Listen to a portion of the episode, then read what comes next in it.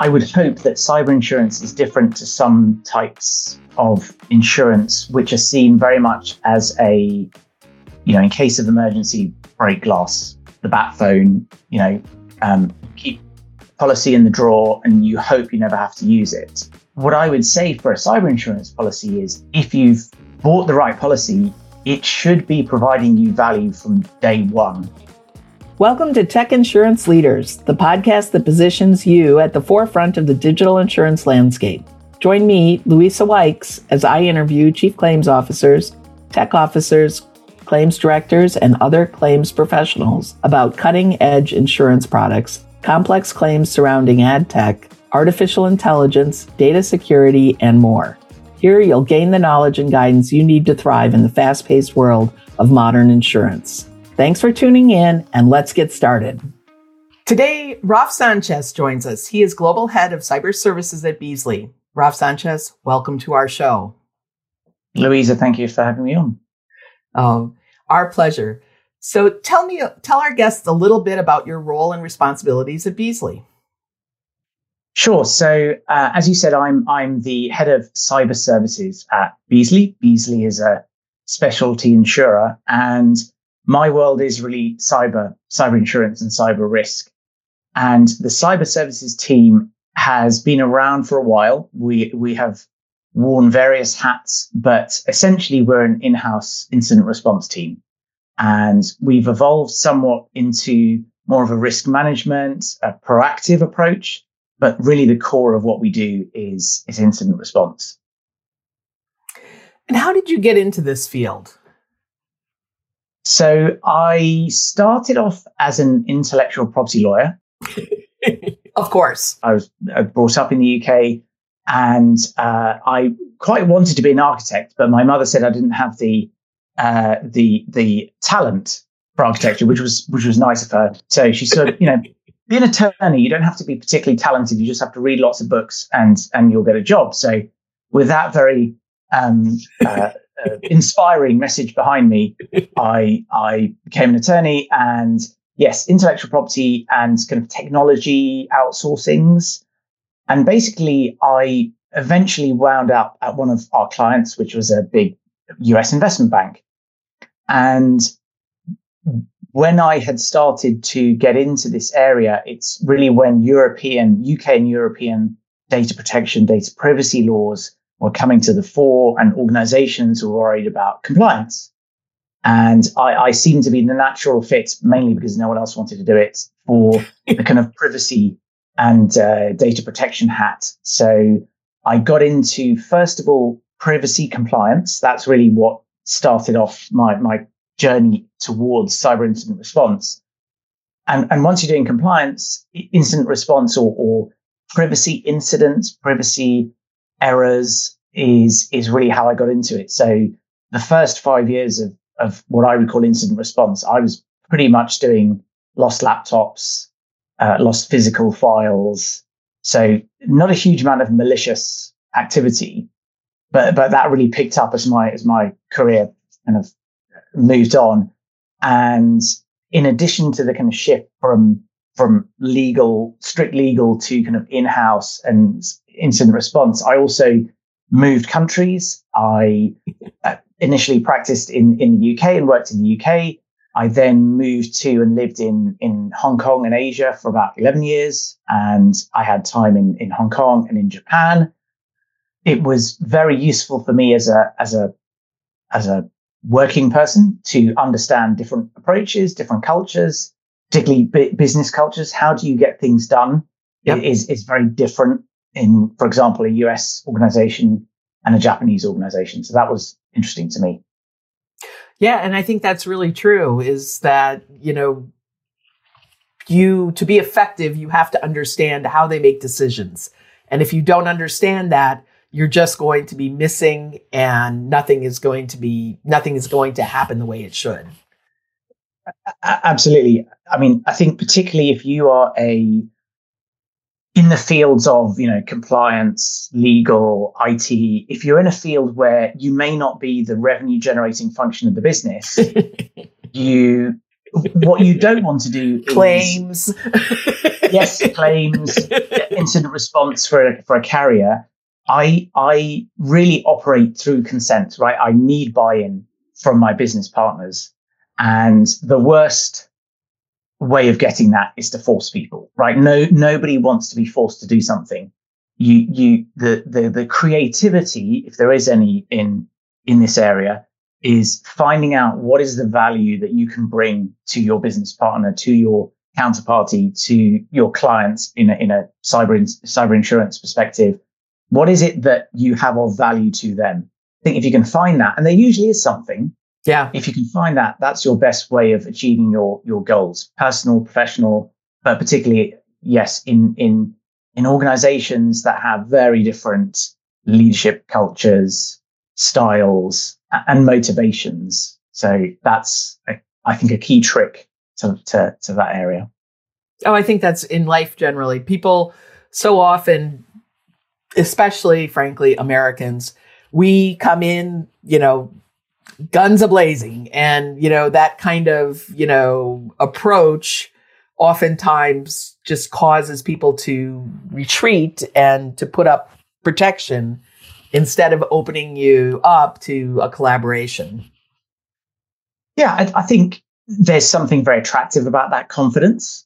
I, I would say, you know, the American enthusiasm and optimism is, is, is a feature that I have come across in my working life, and that's great. And some cultures, yes, initially uh, don't react maybe the way you would you would hope they would react to that. uh, but um, you know, many organizations now are operating internationally. Even some of the, the large, you know, yeah. very U, you know US focused investment banks for, for whom I worked, I would get in the elevator and I would hear four or five languages being spoken. And to me, that showed that no matter the, you know, the org structure and, and, and who was at the top, there was a bunch of people with very different approaches and very different cultures. And so there's always something you can, you can latch onto. But equally, yes, larger organizations need need more structure. I think they need more fixed rules, playbooks, uh, protocols, hierarchies, because they just get too big to manage through, you know, yeah. consensus. So, what is your approach to incident response? What, how do you view the the most effective approach? Sure. So, again, our role is a cyber insurance company. We, we provide cyber insurance to organizations.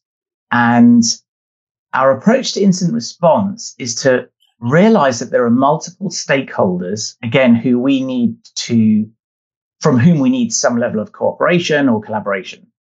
So we do not come in with a fixed playbook, uh, a fixed set of rules and say, this needs to happen in this way because every organization we help is different and new to us. In some cases, we will have had some exposure to that organization. We may have had an introductory call. They may have had some kind of proactive service from us. But in many cases, we, this is the first interaction that they have with their cyber insurance company. And there are lots of stereotypes about what insurance companies do and how they make their money. But the reality for, for Beazley and probably for many other cyber carriers is the incident response, the, the, the, the, the competence of the incident response, the quality, the speed is what is ultimately going to save the most money, both for the victim organization and the insurance company. So our interests are aligned. And I think that is our main approach. We come in and we we effectively say, how can we help? We are not here to dictate. We are here to help you because if we help you, you will suffer less of a loss, as will we. So playbooks have their uh, have their place, SOPs, other you know, operating procedures, but really it's about adapting ourselves to their way of working. What advice do you have for insureds who have just purchased a cyber policy? I would say that I, I, would hope that cyber insurance is different to some types of insurance, which are seen very much as a, you know, in case of emergency, break glass, the bat phone, you know, um, keep policy in the drawer and you hope you never have to use it. The, what I would say for a cyber insurance policy is if you've bought the right policy, it should be providing you value from day one. So again, it's not just Beazley. Other cyber insurance carriers are very keen to engage with their clients. And again, it's because there is value to both, both to the insurance carrier, but also to the client of that engagement. We have incidents that you, you could literally predict the way they're going to go. And so what we see is certain risks, which are possibly not mitigated, will lead to, it's almost like, you know, it, it, we are inevitably going to go down a certain path. So it is in our interests as the insurance carrier to, to speak with our clients and say, you know, if you don't take this step, we see this happening in 80% of cases. So I would say to any organization that has cyber insurance, you've paid potentially a lot of money for something. Don't treat it as a, it's not a get out of jail free card, but it's also not a, you know, worst case scenario product. It is something that you should be able to get value from. And when I say you, whether you are the CISO or the general counsel or the finance director or the head of marketing, cyber risks are not technology problems. Cyber risks are problems for everyone in the enterprise. And cyber insurance is aiming to help the enterprise, the business, the school, the hospital, um, the charity, wh- whatever the organization is we're protecting, our goal is to help it recover from, mitigate the damage of a cyber incident. So it's absolutely something that there is value there to be had throughout the, the, the policy year. Yeah, I think that's especially true now uh, in the last three years or so, where you're seeing these um, malicious actors exfiltrating before they encrypt and and then having that you know that information that they that can cause such a reputational harm and muck about with you know the trade secrets and and embarrassing emails and financial information um, that really has spread that that you know, bad things can happen all across the company when you have an incident. Yeah, and and and the modern cyber threat actors are good. They are good at what they do. They have a ton of tools at their disposal. The tools are cheap or free. The the way that software is developed, I'll be honest, right, prioritizes commercial gain over security. Most commercial software is is not you know controlling an airplane. So there aren't fallbacks. You know the code can be complicated. Features can be added because the company needs to shift copies to meet q4 targets. So something might be released in a not completely final state. And and Yet these organizations are operating possibly on thin margins. They're in a very competitive environment. You know, if they go down for three weeks, their competitors are waiting there to scoop up their clients. So insurance is not the be all and end all. It's not the magic bullet, but neither is that security tool that you just had a, a demo on and it has lovely dashboards and and you know you can present pie charts to the to the board of the risk that has decreased. The risk is never zero. And so insurance is is part of helping organizations to be resilient to have multiple tools at their disposal because yes the reality is Louisa, it's not just about well we'll be down for a day or two. You know that new ceo who's just who's just been brought on board is going to be shamed uh, publicly because threat actors have copies of their Q3 results. They're going to be published yeah. in a week, or they have, in in some cases, they will have copies of, you know, onboarding documents for for employees. We had one incident where an insured was absolutely adamant they would not pay the threat actor. The ransomware group were not going to get any money out of them until the board realized that all of their personal documents, passport copies, you know, uh, this was in, in, in Europe, so there weren't social security numbers, but that, that kind of doc- documentation yeah. was there. And they immediately said, right, we, we need to pay, we want to pay for this to be deleted.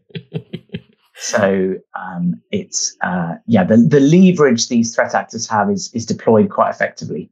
Yeah. Well, and they've been in there a little while. They kind of know where the hot spots are and and can just you know push that button. And when you say they, you know, there could be multiple threat actors. We have incidents where we have two or three threat actors in the environment. And so, you know, it, it is complex. People are in the middle of projects moving to the cloud. They are acquiring new entities and trying to integrate them into their estate. This yeah. isn't like a, you know, a single bunch of infrastructural people every year they are they have new products, they have new regions, they have new offices, and and they are moving between one platform to another. They're moving from on-prem to the cloud. So figuring out and and you know making sure there is not a single weakness in that infrastructure, in those in those processes, those policies is, is pretty much impossible. Yeah. What would what would you advise insureds who are experiencing an incident to do? What what are the things they should immediately do, and what should they not do? I think they should immediately look to engage with any help they they have. So, as an example, it, it, the cyber insurance may be treated as a as a worst case scenario. There may be an, an excess, a retention, of let's say $100,000. And an organization might be tempted to think, well, I don't think this is going to cost us $100,000. So we won't contact our insurance carrier. But I'll tell you what, if we get to like 90,000, we will. And t- to me, that, that kind of defies the point of, yes, the insurance carrier is not paying until you reach 100,000. But again, you are going to be able to interact with professionals who've seen what's happening to you multiple times. You'll be able to talk to maybe vendors who have uh, a skill set that, that perhaps your vendor roster doesn't have. You might be able to access cheaper rates from your carrier for those experts. So I would advise any organization to treat a cyber incident um, properly and, and, and seriously.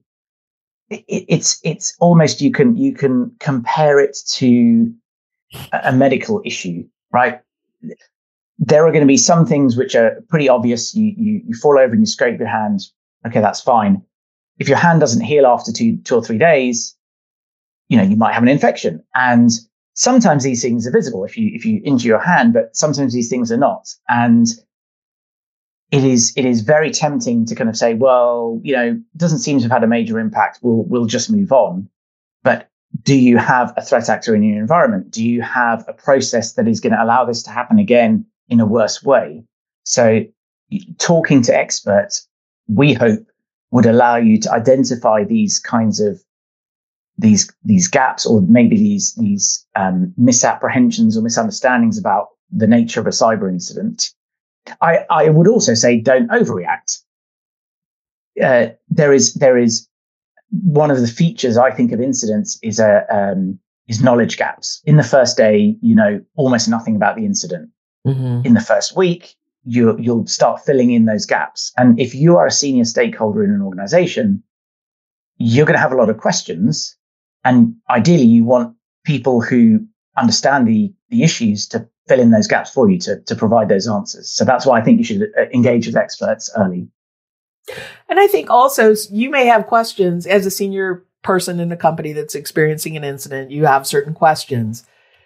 You may not have all the questions you should have. And so bringing an expert in can alert you. Did you think of this or have you done this? You know, have you reviewed your contracts? Have you, do you have notification to your client obligations, which are, might be different than legal obligations?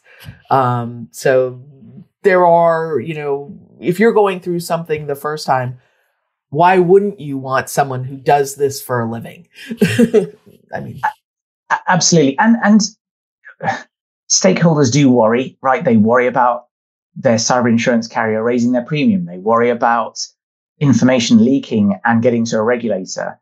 But you're right. There are some questions that you, you may not have realized might provide you with a solution. And it's only by, by approaching a third party that, that can help you. A good example of that, as you say, Louisa, is if you suffer a supply chain incident, if one of your vendors is compromised, now you are really looking to, to your contracts with that vendor, even your commercial relationship. If you're a big client of that vendor, is there something you can do, you know, to essentially apply pressure to get an outcome that, that you need? Is it appropriate that you have to wait two weeks to be told if your customer data has been impacted? Probably not, because in an ideal scenario, you're you're notifying regulators within their their timeframes. So you're right. Sometimes it's even about asking the right questions. Yeah, I think one of the things I saw recently too is on these vendor, uh, the vendor incidents. We've been seeing class actions brought not against the vendor; they're not even a party. They're brought against the company who employed the vendor for their negligence in allowing the information to be given to the vendor. And so it's kind of you think a vendor will take care of something. Well, if you're have a lawsuit for your own negligence in employing that vendor, you know, they're not, you, you can hope that you have a good relationship and they'll take care of you, but that's not a guarantee. Yes. I, and I can think of so many instances where that's the case. The, the vendor is a small software company, which is providing, you know, one of three or four solutions in a particular service type. And the terms and conditions are completely boilerplate. You know, there's the only thing you as a client are getting are service credits. Yeah. Uh, there's no, there's no indemnities. There's no product warranties. And absolutely, you know, who, who is the class going to go against? They're going to go against the deep, the person with deep pockets. So there is risk there. And, and there's a limited amount that you can do with respect to that counterparty. You, you're just not going to be able to recover from them financially. Now, and, and again, this is about, you know, what you can do with experts, whether they're someone like, you know, our team or anyone else is, as an example, data minimization, which is a not very exciting topic. No one wants to talk about data categorization. No, I do. well, this I'm, is I'm near and dear to my heart. Is like, why do people have this data? uh, absolutely. I, I mean, the the most troublesome incidents we have, and I I I hear these words coming out of stakeholders' mouths, and I I want to put my head in my hands.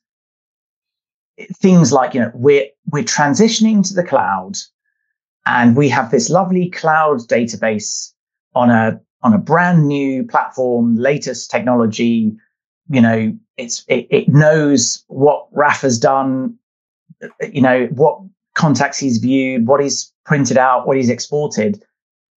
But the threat actor has found the legacy database that has everything going back to like 1987 that's running on a Windows 95 machine in a broom closet somewhere.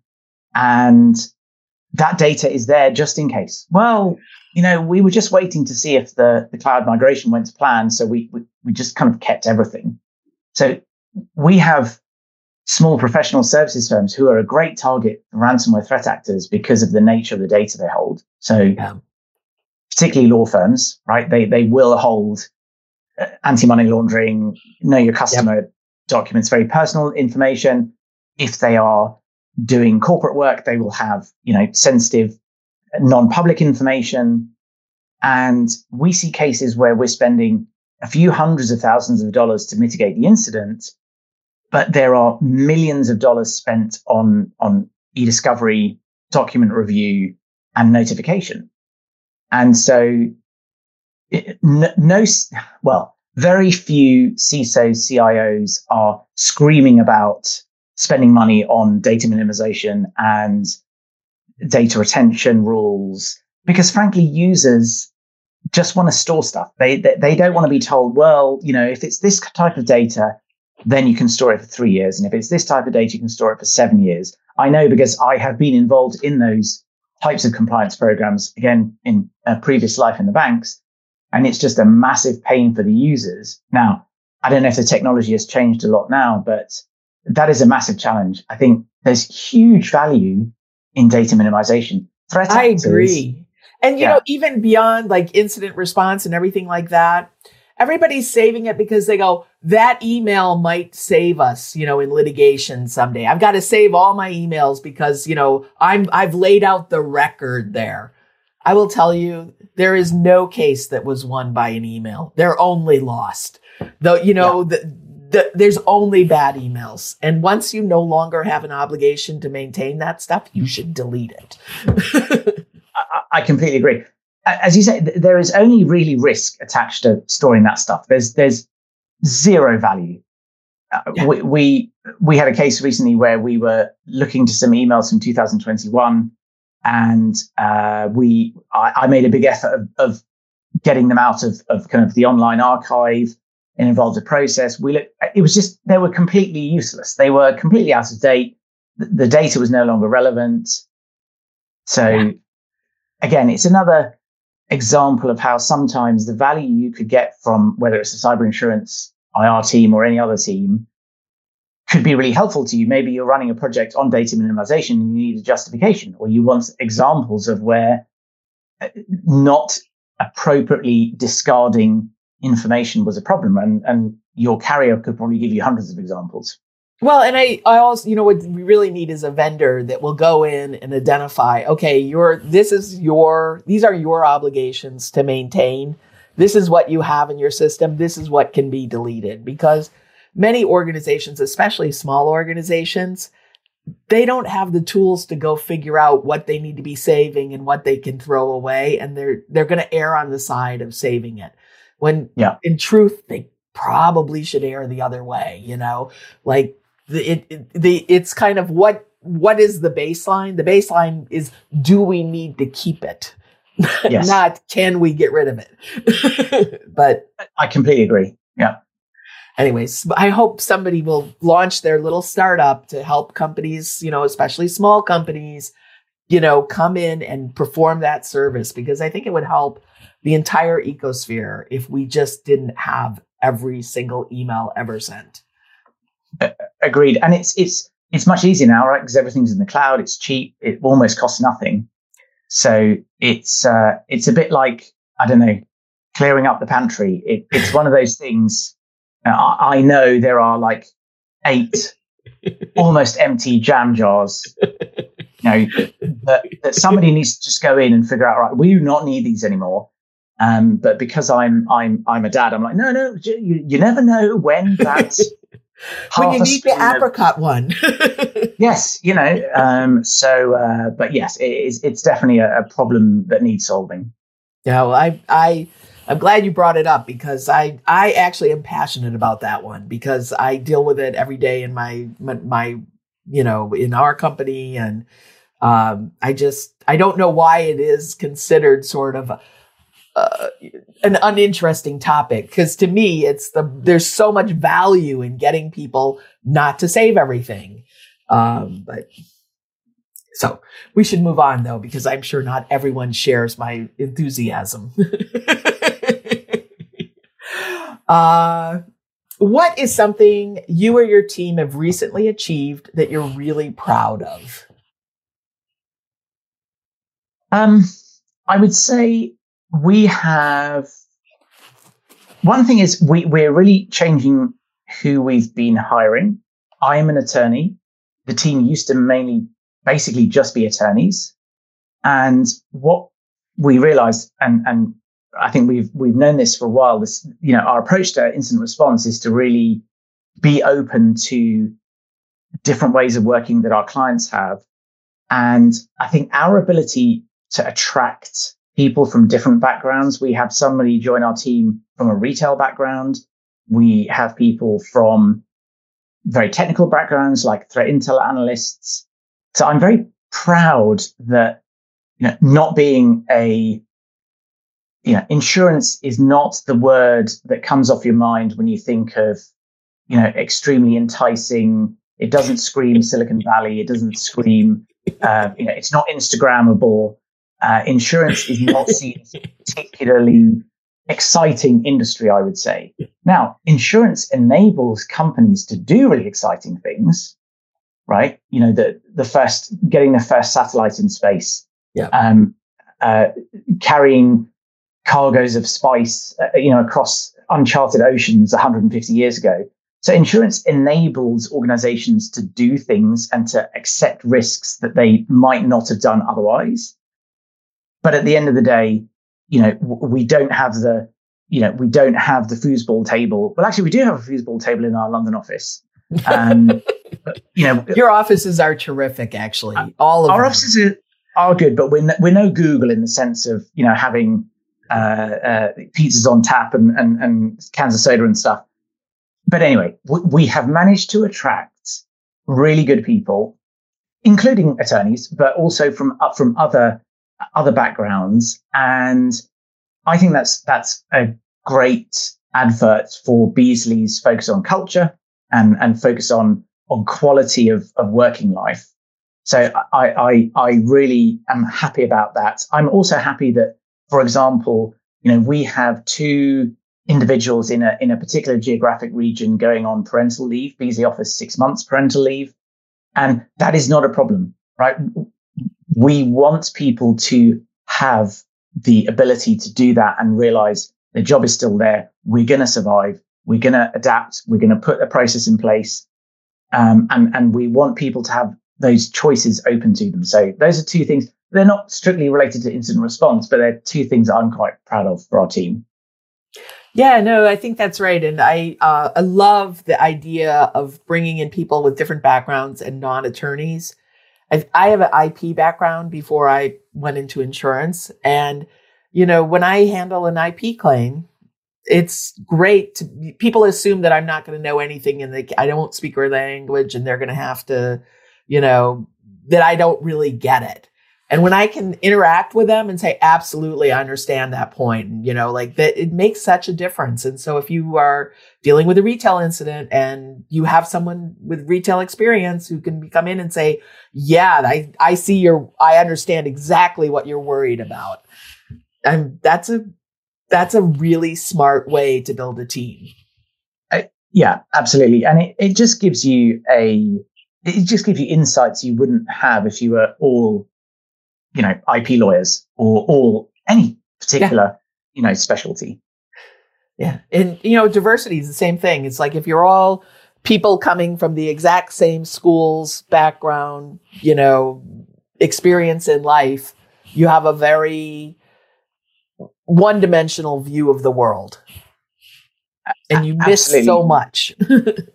yeah. You know, I mean, I, I have perspective as the father of a daughter. So I'm, I'm, very focused on gender, but I'm also focused on the fact that, you know, if you look at certain industries, including insurance, once you get to kind of my level, let's call it middle management, upper middle management, people of color, women, there, there are certain groups that are very underrepresented. So I am absolutely committed, you know, for my team to make sure we do nothing that you know there's always personal circumstance and that's that's fine but there is nothing intrinsically in our organization that is favoring one group or another. Um, i have been on too many panels where i, I look around louisa and it's it's middle-aged white dudes right? and, and that's that's not good for the industry. That's not good for the message you're sending out. Yeah. And so less people like me that's all we need and uh, I, I, am. I, am not going to agree with that point, but we need well, more people like you that understand that difference, that understand well, yes. that that's a problem. yeah, I, but I'm in in in the English would say I'm the turkey voting for Christmas or the turkey voting for Thanksgiving. So, uh, but I'm I'm doing that willingly. So, I um, did you hear about the panel that had made up women? Like there was a conference, there was a tech conference, and they made up women profiles as speakers in order to be able to attract some of the people.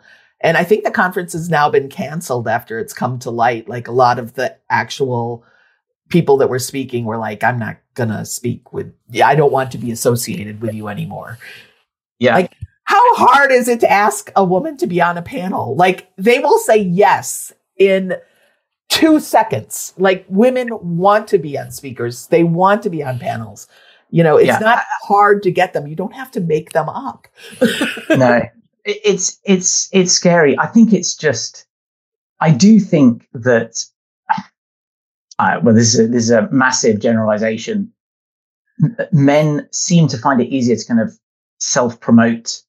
Uh, that, uh, you know, as an example, if we're at a social function, you know, my wife is like, you go and talk to those people. I'm no interest in, in, in, in, in meeting them. They're trying to, you know, uh, network. You go do that.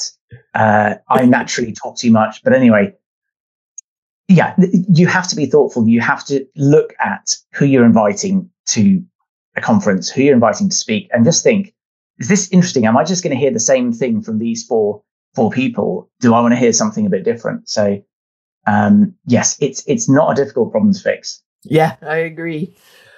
Um, let's see. I wanted to ask the flip side of the proud question. Is there a failure you've experienced that changed the way you approach incident response? So, and by failure, I don't know, is, is there, was there something that didn't go the way you wanted it to go and it's changed yeah. your approach?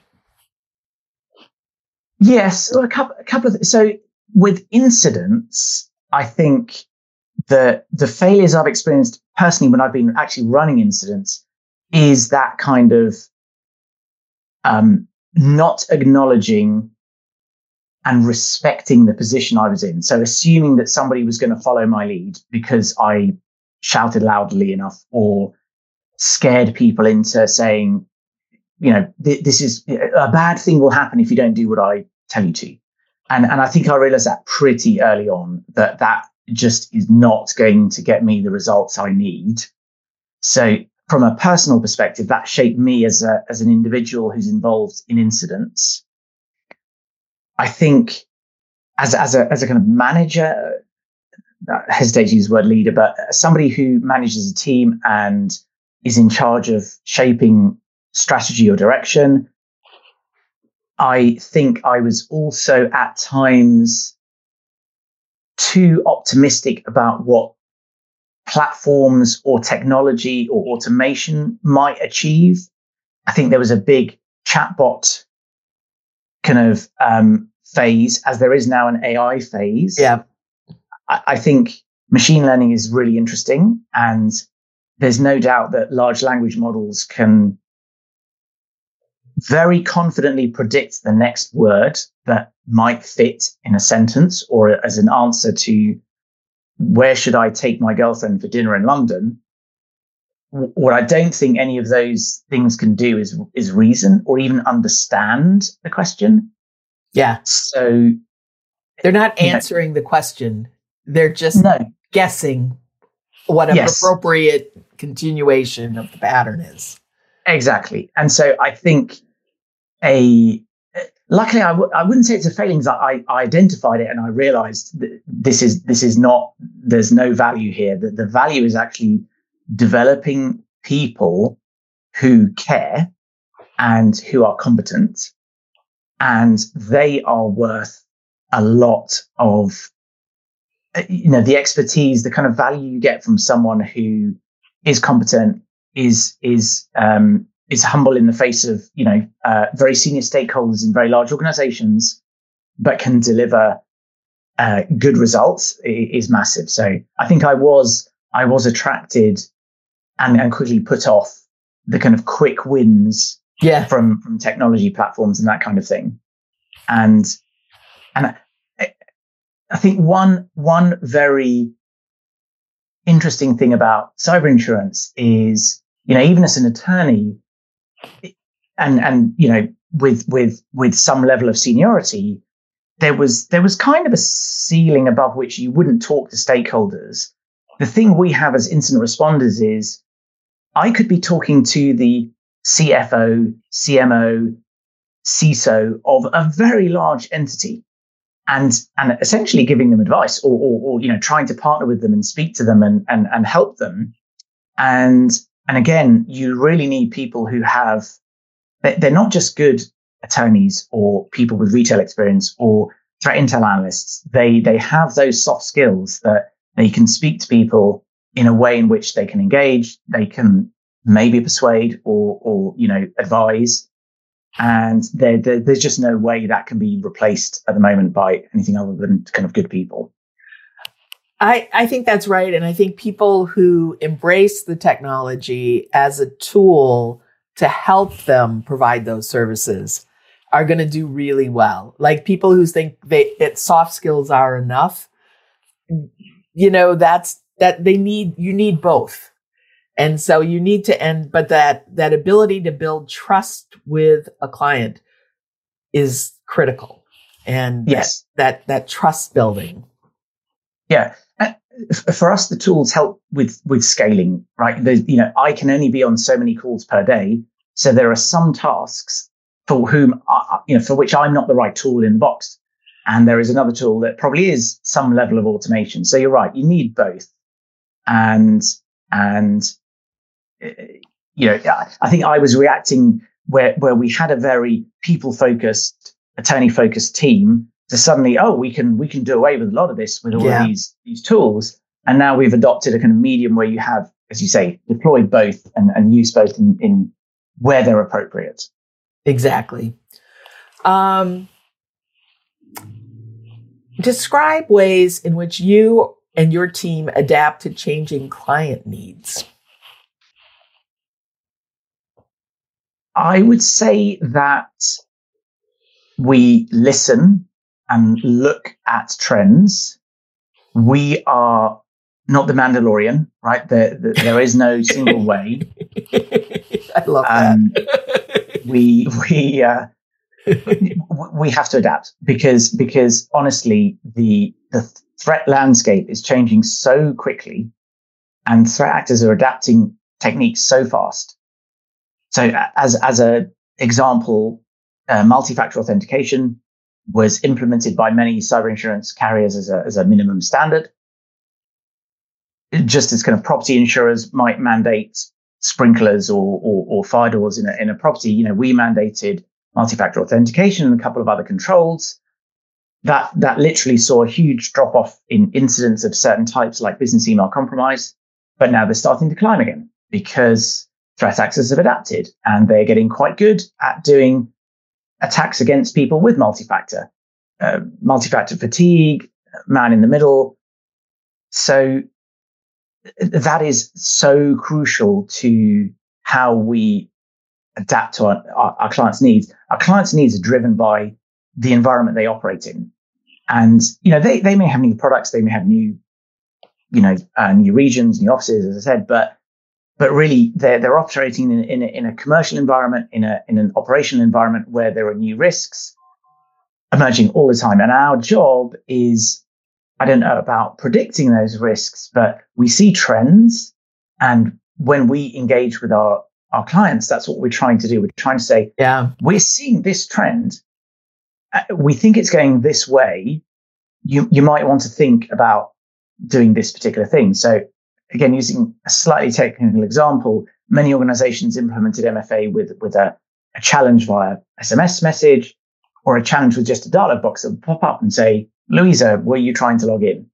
And the problem with that is, you know, if I'm sitting at home trying to watch something on Netflix, but my daughter, as usual, has stolen remote control and wants to watch something else, I might be tempted to just dismiss that that pop up. So so now we have challenge based MFA, which says please enter the two digits on your screen. And now, if you're watching Netflix at home, you know, you, you don't know those two digits. That's the threat actor trying to access. So it's an example of how, yes, we adapt to needs by trying to identify trends, understand where, where those risks are going and help our clients see that, that maybe even if they don't think they're susceptible, it's a trend that may impact them in the future.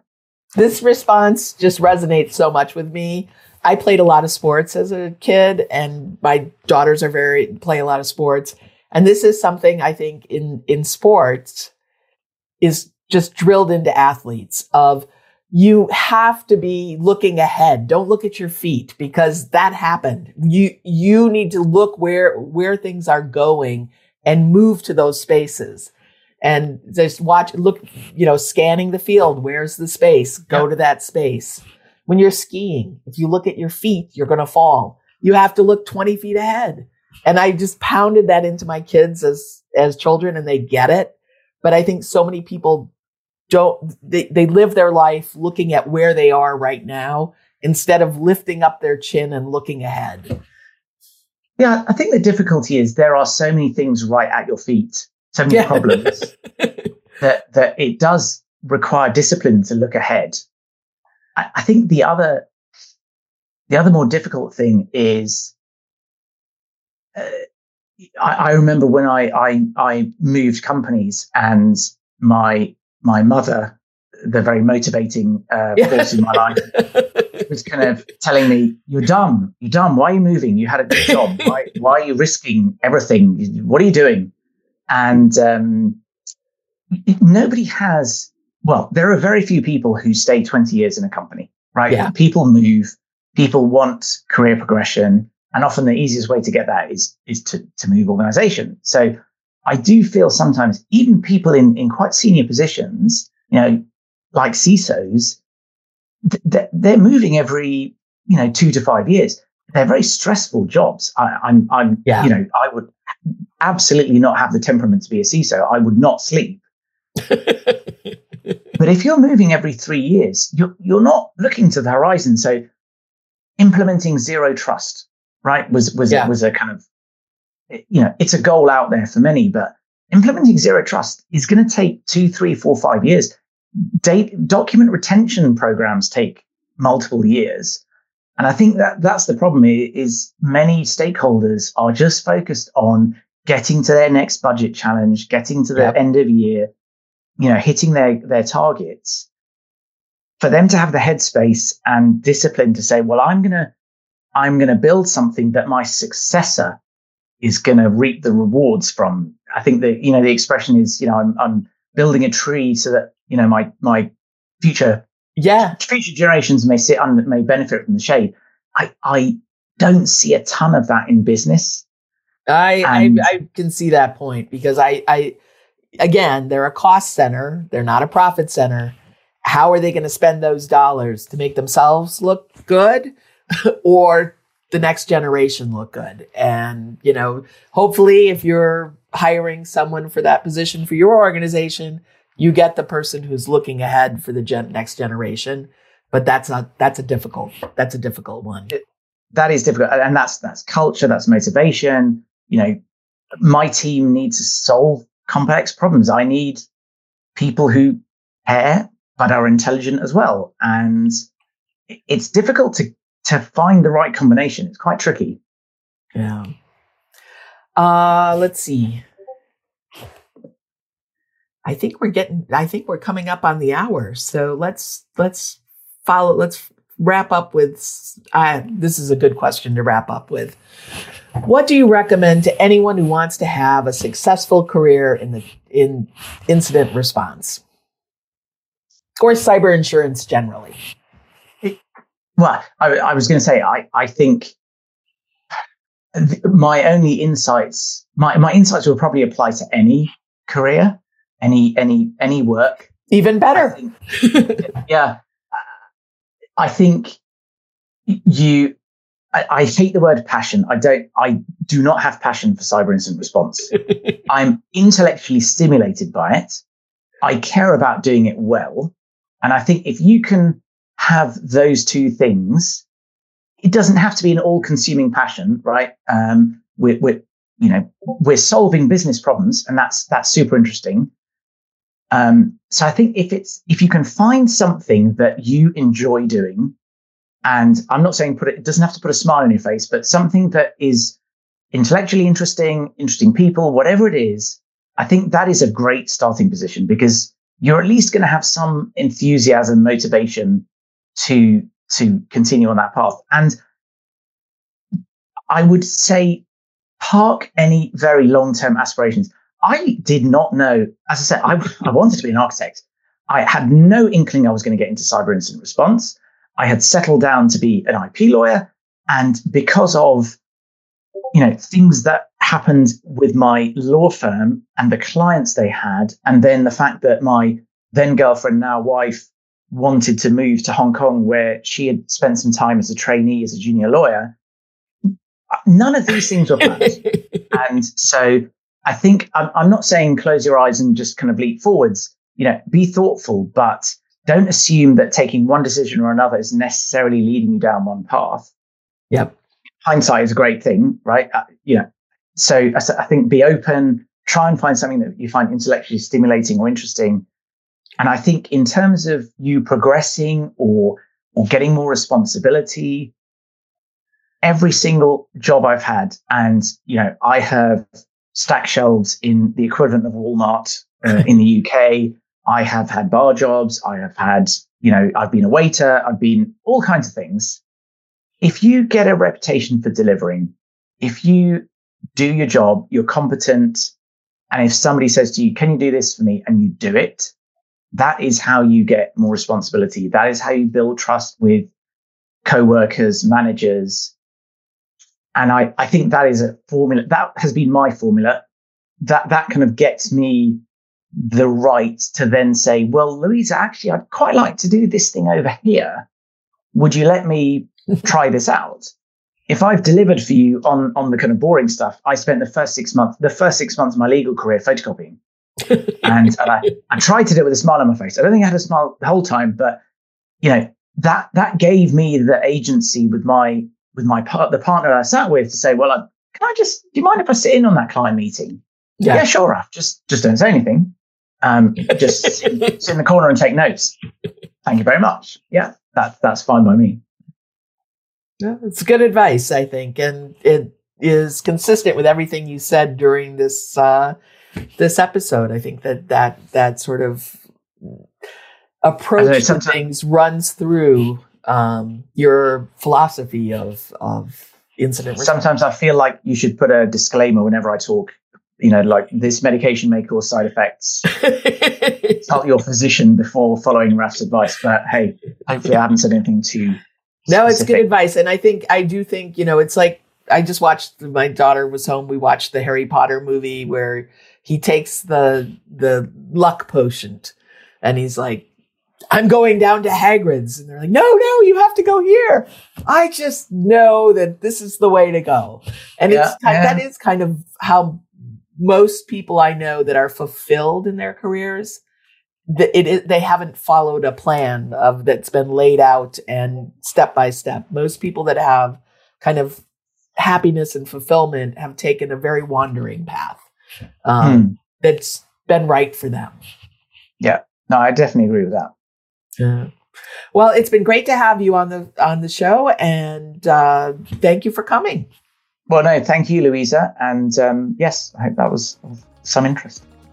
And that concludes this episode of the Tech Insurance Leaders Podcast. We hope you enjoyed today's discussion. Make sure to subscribe to our podcast so you never miss an episode. Join us next time as we continue to bring you the latest industry trends, expert insights, and strategies to navigate the ever evolving world of insurance. Thank you for listening, and until next time.